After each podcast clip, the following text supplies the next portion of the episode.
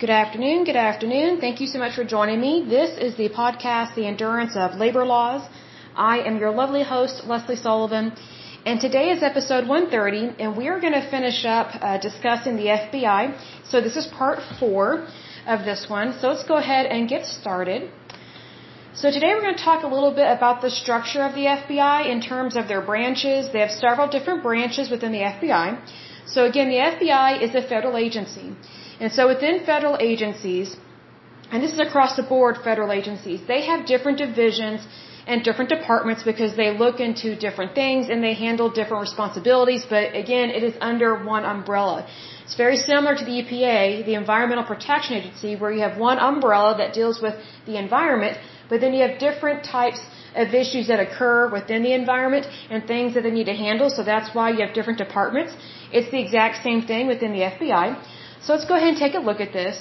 The main branches of, of the FBI are FBI Intelligence Branch, the FBI National Security Branch, the FBI Criminal Cyber Response and Services Branch, the FBI Science and Technology Branch, the FBI Information and Technology Branch, and then the FBI Human Resources Branch. I can only imagine what it's like to work in the Human Resources Department of the FBI. I would imagine that would be very intense because Human Resources Departments are usually uh, not that pleasant just because of the nature of the job. That's just how it goes. So in terms of the FBI headquarters in Washington, D.C., we're going to discuss just briefly a little bit about the different branches within the FBI and what is underneath each umbrella within that category. So let's go ahead and start with the National Security Branch, also known as NSB. And again, this is headquartered in Washington, D.C. So the NSB handles counterintelligence division. It has counterterrorism division. It also has weapons of mass destruction uh, directorate, whatever that means. They have high value detainee interrogation group, and they have a terrorist screening center. The next branch is the intelligence branch. Under that is the Directorate of Intelligence, Office of Partner Engagement, and Office of Private Sector. I really don't know what that last one means because the private sector is dealing with companies, um, basically anything that deals uh, outside of the public sector, so it's non-government sector basically. The next branch is the FBI Criminal Cyber Response and Services Branch. Uh, their divisions within this are the Criminal Investigation Division, Cyber Division, Critical Incident Response Group, International Operation Division, and Victim Services Division. I'm not quite sure why there would be a Victim Services Division underneath the cyber response branch, but again, I don't work for them. I don't know exactly what that means, but it's listed there. The next branch is the science and technology branch. And under that, they have the operational technology division, the laboratory division, and the criminal justice information services division. Not quite sure what that means. They have other headquarter offices located elsewhere throughout the United States. So under the Information and Technology branch, they have the IT Enterprise Services Division. They have the IT Applications and Data Division, the IT Infrastructure Division, the IT Management Division, and the IT Engineering Division. Then they have the IT Services Division. So basically anything to do with IT and technology, it's within this branch. So the next one is Human Resources Branch, and it has a training division, a human resources division, and a security division. The next little subgroup is administrative and financial management support. Under that is listed facilities and logistics services division. I don't know what that means because when I think of logistics, I think of like the army uh, getting supplies and you have someone work out the logistics, but this is completely different, so I'm not sure what that means. Then they have a finance division. They have a records management division, a resource planning office, and an inspection division. The next one is specialized support. And under this category, they have the Office of Public Affairs, Office of Congressional Affairs, Office of the General Counsel, which is prob- probably legal if I had to guess, Office of Equal Opportunity Affairs, then you have Office of Professional Responsibility, Office of the Ombudsman, I'm not sure what that means, Office of Integrity and Compliance. So, in terms of the director, they do have an office uh, of the director, and there's all these different jobs and subsets uh, listed under that. So you have senior staff. Under senior staff, you have the deputy director, the associate deputy director, and the chief of staff. So you have three different positions there. Then you have the office of the director, and under that is the finance and facilities division, information management division, insider threat office, inspection division, office of the chief information officer, basically like the guru of IT, office of congressional affairs, office of equal employment opportunity affairs, office of the general counsel, again legal, office of integrity and compliance, office of the ombudsman, whatever that word is, Office of Professional Responsibility, Office of Public Affairs, and the Resource Planning Office. So some of this they have, it seems like they have duplicate positions, but I'm guessing it's, it's not necessarily a duplicate, it's just that they have different offices located in different parts of the country, so they need to have management in charge of different things, so that way it's not just a free for all basically. So in terms of the rank structure, I had no idea how the FBI ranked um, its agents, but let's take a look at this because it's really interesting. So in the FBI, you have field agents and then you have FBI management. Field agents, they start out as a new agent trainee, then they get promoted to special agent, then they move up to senior special agent. The next step is supervisory special agent, then assistant special agent in charge, also known as ASAC. Then you have special uh, agent in charge. So you have assistant special agent in charge, then you have the special agent in charge. Next is FBI management. You have the deputy assistant director, the assistant director, the associate executive assistant director, the executive assistant director, associate deputy director, deputy chief of staff, chief of staff and special counsel to the director, deputy director, and then director. So quite a few people within FBI management. So very interesting with that. So next we're going to go into it talks a little bit about Indian reservations, but it's a little tricky with this. So, because Indian reservations, I think, have been given way too much power because they've been given permission to act like a government agency within a government because they've been recognized as their own nation, and that's not right to do that. It's like they either want to be American or Native American, but you can't really be both. So it's one of those things, it's almost like they're being given dual citizenship, but they really don't respect America in the way that you would hope a American would, but it's just one of those things that the Indian reservations have not been run very well by the tribes, and so they do get a lot of money from the federal government.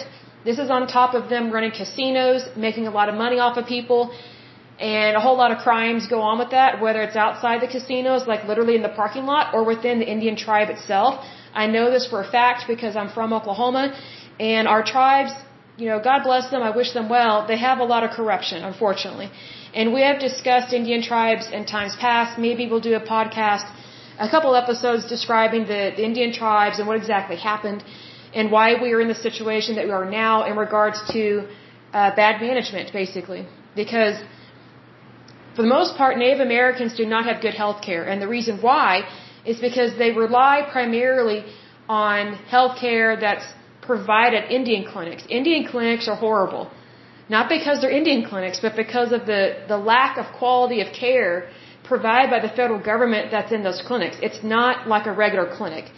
Um, basically, it's just where a lot of Native Americans go to get free birth control, but it's not really a way to help them manage chronic uh, illnesses or chronic conditions or things like that. So I think Native Americans can get way better health care, and they can get way better health care by just being a regular American, going to a hospital, being a part of a regular insurance plan, instead of uh, living off of basically a, a, um, a subset type of socialized medicine, which we know does not work. So it's very sad that Native Americans are not getting the health care that they need, but they're also not going where they need to go. They've been told to go to these Indian clinics when they can go to any clinic they want and get health care. It's just they either will have to pay for it, or they need to get privatized health insurance, or they need to get a job where their employer offers health insurance. Unfortunately, the tribes uh, kind of pressure their people not to participate in the world and and to go get proper health care and to have normal banking systems and things like that. It's just how it is with these Indian reservations. It's unfortunate, but it does happen, and it is still happening today. So it says the federal government has the primary responsibility for investigating and prosecuting serious crimes on Indian reservations. I don't completely agree with that because there are so many murders I think some of the worst murders we have here in Oklahoma occur on Indian reservations. And they do not get investigated very well because it's usually Native American crimes, meaning a Native American committed the crime, usually against a fellow Native American, and they tend to not be investigated very well because the tribe tries to pull jurisdiction on that. And so they don't want to investigate their people. So that's why crime is so bad. Also, alcoholism is really bad within these Indian reservations and these Indian families. There is also a very high rate of domestic violence. Very high rate. Like it's worse than what happens in African American families or white families. It's way worse. It just is. So just FYI, be aware of that. But says there are 565 federally recognized American Indian tribes in the United States, and the FBI has federal law enforcement responsibility on nearly 200 Indian reservations. That is a lot to investigate and to be in charge of, considering the FBI has to handle the entire United States. So just be aware of that. It says this federal jurisdiction is shared concurrently with the Bureau of Indian Affairs, which that bureau is a complete joke. Office of Justice Services, they don't really provide justice to the Native Americans. It's very sad. It's very much a bureaucracy and it's it's socialism and it's not protecting the people. I think Native Americans would have way better rights just being regular Americans because then they wouldn't be tied to their reservation anymore. And I think that's how it should be because Indian reservations are a thing of the past. Technically, they should have never happened, but they are a thing of the past. Uh, but unfortunately, you have people that they don't really want the Indian reservations to go away, and sometimes that's part of the tribe. It's very unfortunate, but it does happen.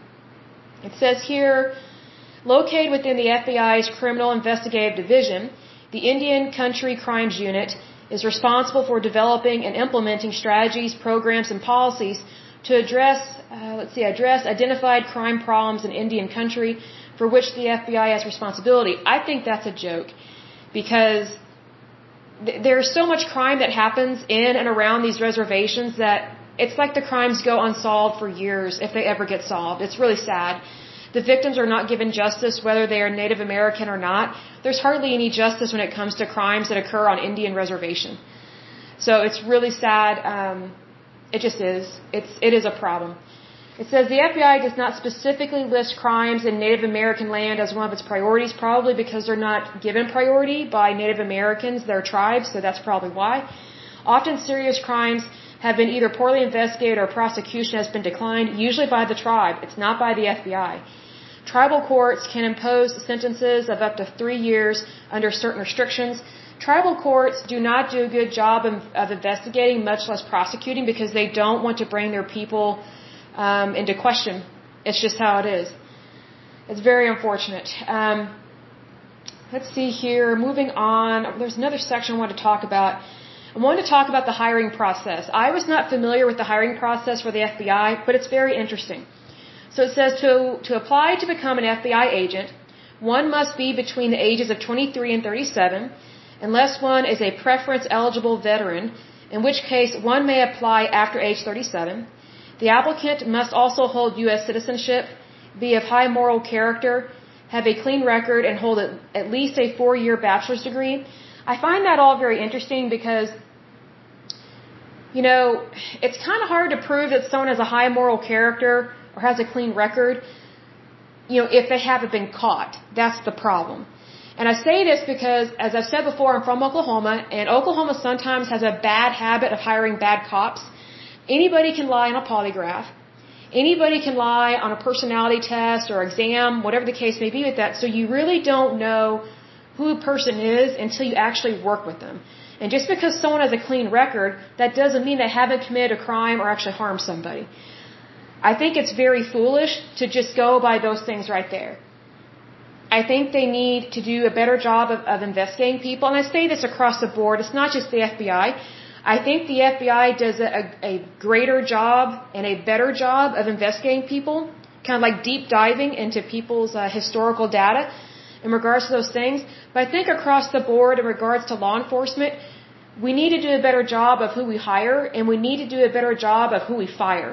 Because whenever someone does something really bad, they need to be fired immediately. No administrative leave, no paid administrative leave. They need to be fired. Because unfortunately, within law enforcement, sometimes they just keep hiring the same type of same type of people, and then they don't get rid of the bad apples, and then the entire department becomes bad. So that's that's a law enforcement problem. It's not just the FBI. I think that's a bigger problem within local police departments because I think they're so desperate to take whoever they can to do the job because being a police officer is not easy. It's actually a very difficult job. Um, it's very strenuous, very stressful, and those shifts are long and they're grueling sometimes. So it's more or less trying to find someone that's willing to put their life on the line, but yet not go off on somebody when they've had a rough day. Cops are notorious for being rough. They just are. You know, maybe we should lift up some prayers about that.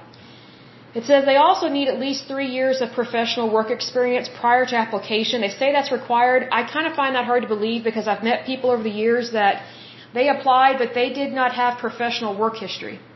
So I think they make exceptions to the rule because I know that sometimes they hire people that I think are way too young for this. They may be in their early 20s, but I think it's a mistake. I think you need some more world life experience. I think you need to just have better awareness of how the real world actually works. I think hiring people fresh out of college, especially for these types of roles, uh, these types of jobs, I should say, is a mistake because they don't understand what real life is like just yet. It's not to downplay their education, not by any means. I'm just saying that they don't have real life experience just yet, and I think that leads to a lot of mistakes. It says all FBI employees require a top secret security clearance and in many instances, employees need a TS SCI, which is top secret, sensitive, uh, compartmented information clearance. I don't know what that last one is. It says to obtain a security clearance, all potential FBI personnel must pass a series of single scope background investigations, which are conducted by the Office of Personnel Management. Let's see, special agents, or sorry, special agent candidates also have to pass a physical fitness test, which includes a 300 meter run, one minute sit ups, maximum push-ups, and a 1.5 mile run. I wish that they would do this and more uh, to have people become cops because I see a lot of unhealthy policemen that I'm like, if they've got a gut, there's no way they could run and be in shape the way that they need to. It's just really sad. It says personnel must pass a polygraph. I think that's stupid because if you have a heart condition or if you're nervous or if you accidentally drink some coffee, your test is not going to be good anyway. So that's just one of those things. It says they must pass a polygraph test with questions including possible drug use. I say, who cares? Because here's the thing. If someone doesn't currently have drugs in their system, that doesn't mean that they haven't used drugs in the past. And just because someone has used drugs in the past, that doesn't mean that they will use them currently or that they will use them in the future. So I think some of these things are a little funky, just things I don't completely agree with. It says applicants who fail polygraphs may not gain employment with the FBI up until 1975, the FBI had a minimum height requirement of 5 foot 7. So some of those things have changed over the years. It talks a little bit about the firearms that they are given or that they carry. I don't think that's really important, but I do think they should be armed. Because um, I do know that sometimes law enforcement get targeted just for being law enforcement, because sometimes people have issues with law enforcement. So I do think that if someone is in law enforcement and or they serve in the military, I think they should I think they should be able to, how do I describe this? They should be able to carry a weapon or they should be able to have a bulletproof vest on because sometimes, especially our military, sometimes they get um, attacked just for being in the military. Even though they're living in a civilian life or they're in their civilian clothes, I think they should have the right to carry. So in some instances they do. You have a, what's it, a concealed carry license, whatever that's called. Um, because I think sometimes it is an issue. Sometimes there are some nutty people out there that they want to take their their stress out on law enforcement, which is stupid because that's violating the law. And if you need to relieve your stress, go exercise, go to a spa, go get a massage, go on a vacation, go on a cruise. You know, there's other ways of handling these things that sometimes people just don't they don't put the best foot forward and that's very much not correct. It's not the correct thing to do, I should say. So it talks a little bit about the National Incident Based Reporting System. This is kind of interesting. It says the National Incident Based Reporting System, also known as NIBRS, uh, Crime Statistics System, aims to address uh, limitations inherent in UCR data. The system is used by law enforcement agencies in the United States for collecting and reporting data and crimes. local, state, and federal agencies generate this data from their records management systems.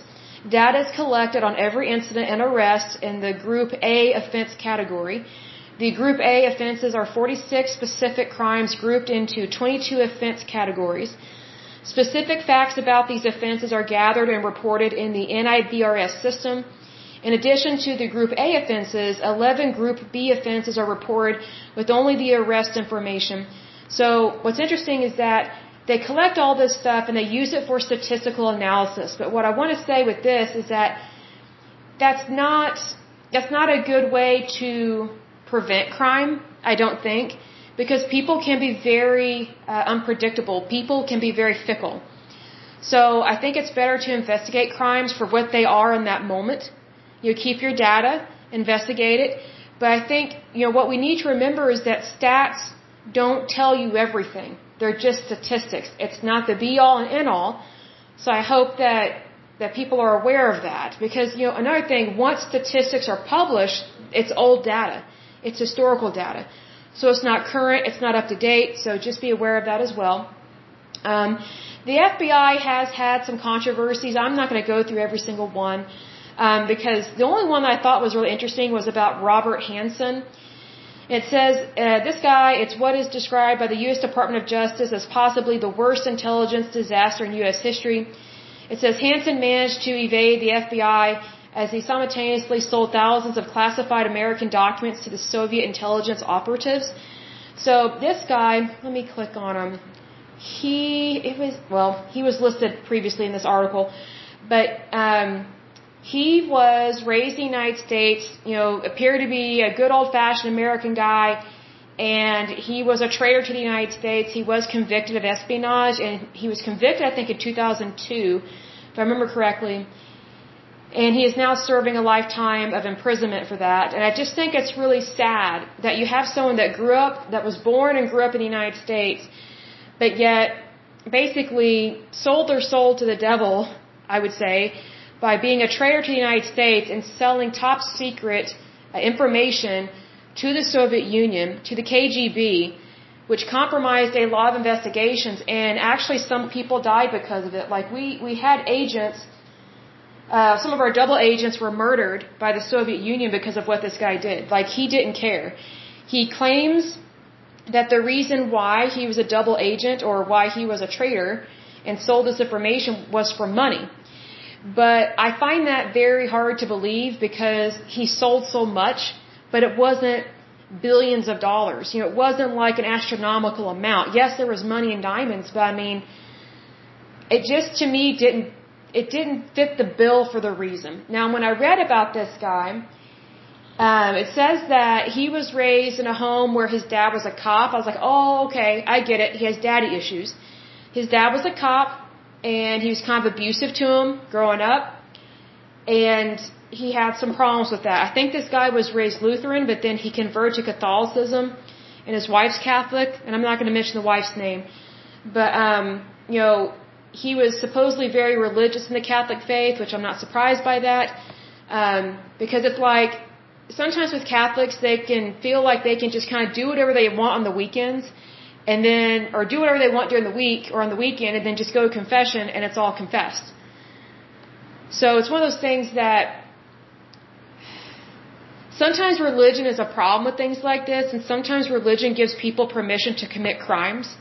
I've noticed that in the Catholic Church.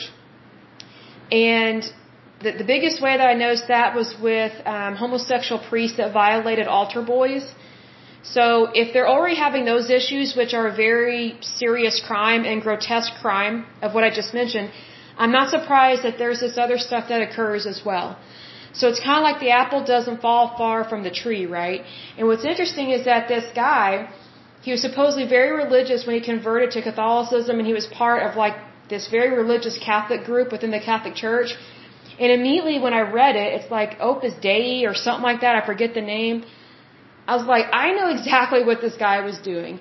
He was justifying what he was doing at his work and trying to make up for it by being religious in his faith. Well, that doesn't work. It's still being immoral. It's still doing something illegal. It shows lack of character. And also, he put the, the safety of the United States at risk, which is so horrible, but it's also really dumb because whenever he put the United States at risk, he put his life at risk, he put his wife's life at risk, and he put his children's life at risk. So he was so consumed with himself and his pain and his sorrow, you know, from his childhood that he wasn't seeing things straight. He was justifying it all. Make it seem like he, he's on a cause, he's on a mission. It's like, look, unless you really are on a mission, you're not on a mission. You know what I mean? Like he was just kind of brainwashing himself. And I think he was trying to just kind of be a, a spy guy, you know, like that was really popular in the 1960s, like with Sean Connery and 007 and things like that. Sometimes, sometimes young men, I'm not sure how to describe this, but sometimes young men um, kind of have this ego issue that manifests itself into their work and their employment, and then they're not doing the job for the right reason. They're doing the job in a unethical manner, but to fulfill the like this fantasy. I personally think that's what happened with this guy. And I also think he hated the United States because he hated his father. And what's interesting is that before he worked in the FBI, I think he was becoming a chemist or a pharmacist or a dentist or something. I forget which one. So he's educated, but he also became a cop. He became the very thing that he despised and he hated in his dad. So I think it's very interesting, like, people like this, they're disturbed for a reason and they do not have the best intentions for their family, for themselves, much less their country. But needless to say, you know, he rode right under the radar for years within the FBI. And I guarantee you, there were probably signs of this issue. There were probably obvious signs of this, but it got mishandled and you know, I think what happens sometimes is we give people the benefit of the doubt, and you can't do that when you work in law enforcement. And I know that sounds crazy to say that, but you know, when you work with people in law enforcement, you need to know for a fact that they are always on the up and up, always, at all times. It doesn't matter whether they've worked there a year, 10 years, 20 years you know, there's nothing wrong with making sure that someone's moral character is still where it was from back in the day. That's how this guy was able to fly under the radar. And if it was me, if I had been in charge of the FBI back then when they were hiring this guy, I would have researched, okay, what was your home life like? And if he had any kind of issues with his dad, and his dad's a cop, I would not have hired him because I know what those guys are like. It's like they've got something to prove. And all they're doing is they're just reliving the hurt of what they went through as a child, which is not appropriate for living through that as an adult. Because it shows you he, he has not let it go. And when people don't let stuff go, they're jaded, they're tainted, and they do not have good judgment, which directly shows you how this guy was. He lacked good judgment and did not have good moral character. So that's very unfortunate, but it did happen. And needless to say, the FBI is taking the appropriate precautions going forward so they do not have spies like that or people that turn on the United States. So I think we need to you recognize that sometimes people do bad things. How to describe this? Sometimes people are going to do bad things regardless of how good your safety measures are, and there's always going to be someone that can slip through the cracks. This guy just happened to be extremely bad. Extremely bad. So it's one of those things that I'm not excusing it, not by any means. You know, the FBI should have caught this guy. Like they should have really looked into what this guy's thinking was. But it just goes to show psychological testing does not always work. Polygraphs do not always work. Having a clean record does not always work because it did not work with this guy. It didn't show the FBI what he was really like and what his intentions were and what they are. I'm just glad they caught him I wish they had caught him earlier because who knows what all the KGB or the Soviet Union still has in the United States. I mean, you have to think about that, but I, mean, I don't worry about it. But I'm just like, well, you know, God will protect us. I mean, because we're one nation under God, so I'm not worried about that. It's just sometimes you have to take this thing, these things with a grain of salt and recognize that you can do everything that you can. You can have every safety protocol, every procedure on the books, it will never ever deter every type of criminal. It just will not. Why? Because people are fickle and people can be unpredictable. So the good thing about situations like this is that now we can know better what to look for and we can learn from the mistakes. That's the best way to look at that. Instead of getting hung up on the what ifs and what ifs or why didn't this, why didn't that, you know what, doesn't matter, it's in the past. So we can always move forward. But that is it for this lovely podcast. And you know, for the last several podcasts, I have forgotten to give a big shout out to my listeners. So I apologize for that. I was just so gung ho about looking into this stuff because it was so fascinating. But let me give a big shout out to my listeners because I love you guys. You guys are awesome. So let me go down my list because you guys are you you guys are out there and you're awesome and there's quite a few of you. So a big shout out to Virginia, Oklahoma, Texas, New York, Pennsylvania, British Columbia, Illinois, Oregon, Ohio, Florida, Alabama, Massachusetts, California, District of Columbia, Indiana, Minnesota, Washington, Rhode Island, Colorado, Michigan, Iowa, New Brunswick, Louisiana, Connecticut, Manitoba, and North Carolina. In terms of countries, the United States, Canada, the Russian Federation, the United Kingdom, the Netherlands, Slovakia, South Africa, Japan, and Denmark. So quite a few of you guys. That's wonderful. So good to see all of you. I hope that you're well. So as usual, I will go ahead and end this podcast. But until next time, I pray that you're happy, healthy, and whole that you have a wonderful day and a wonderful week. Thank you so much. Bye bye.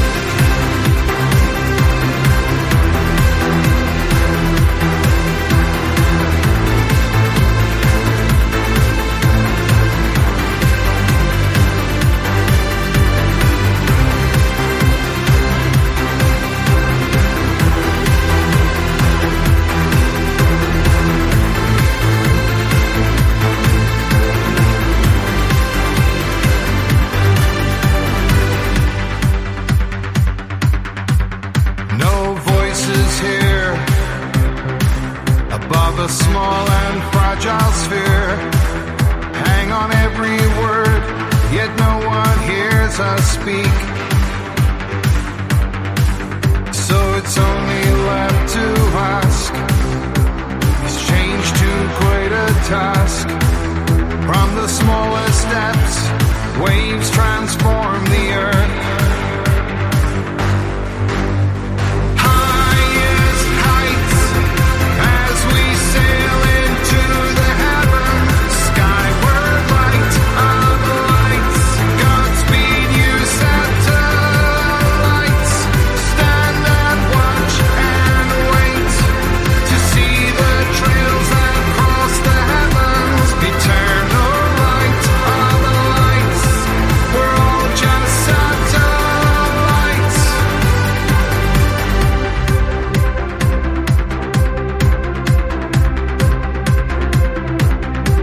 my love be brave for me.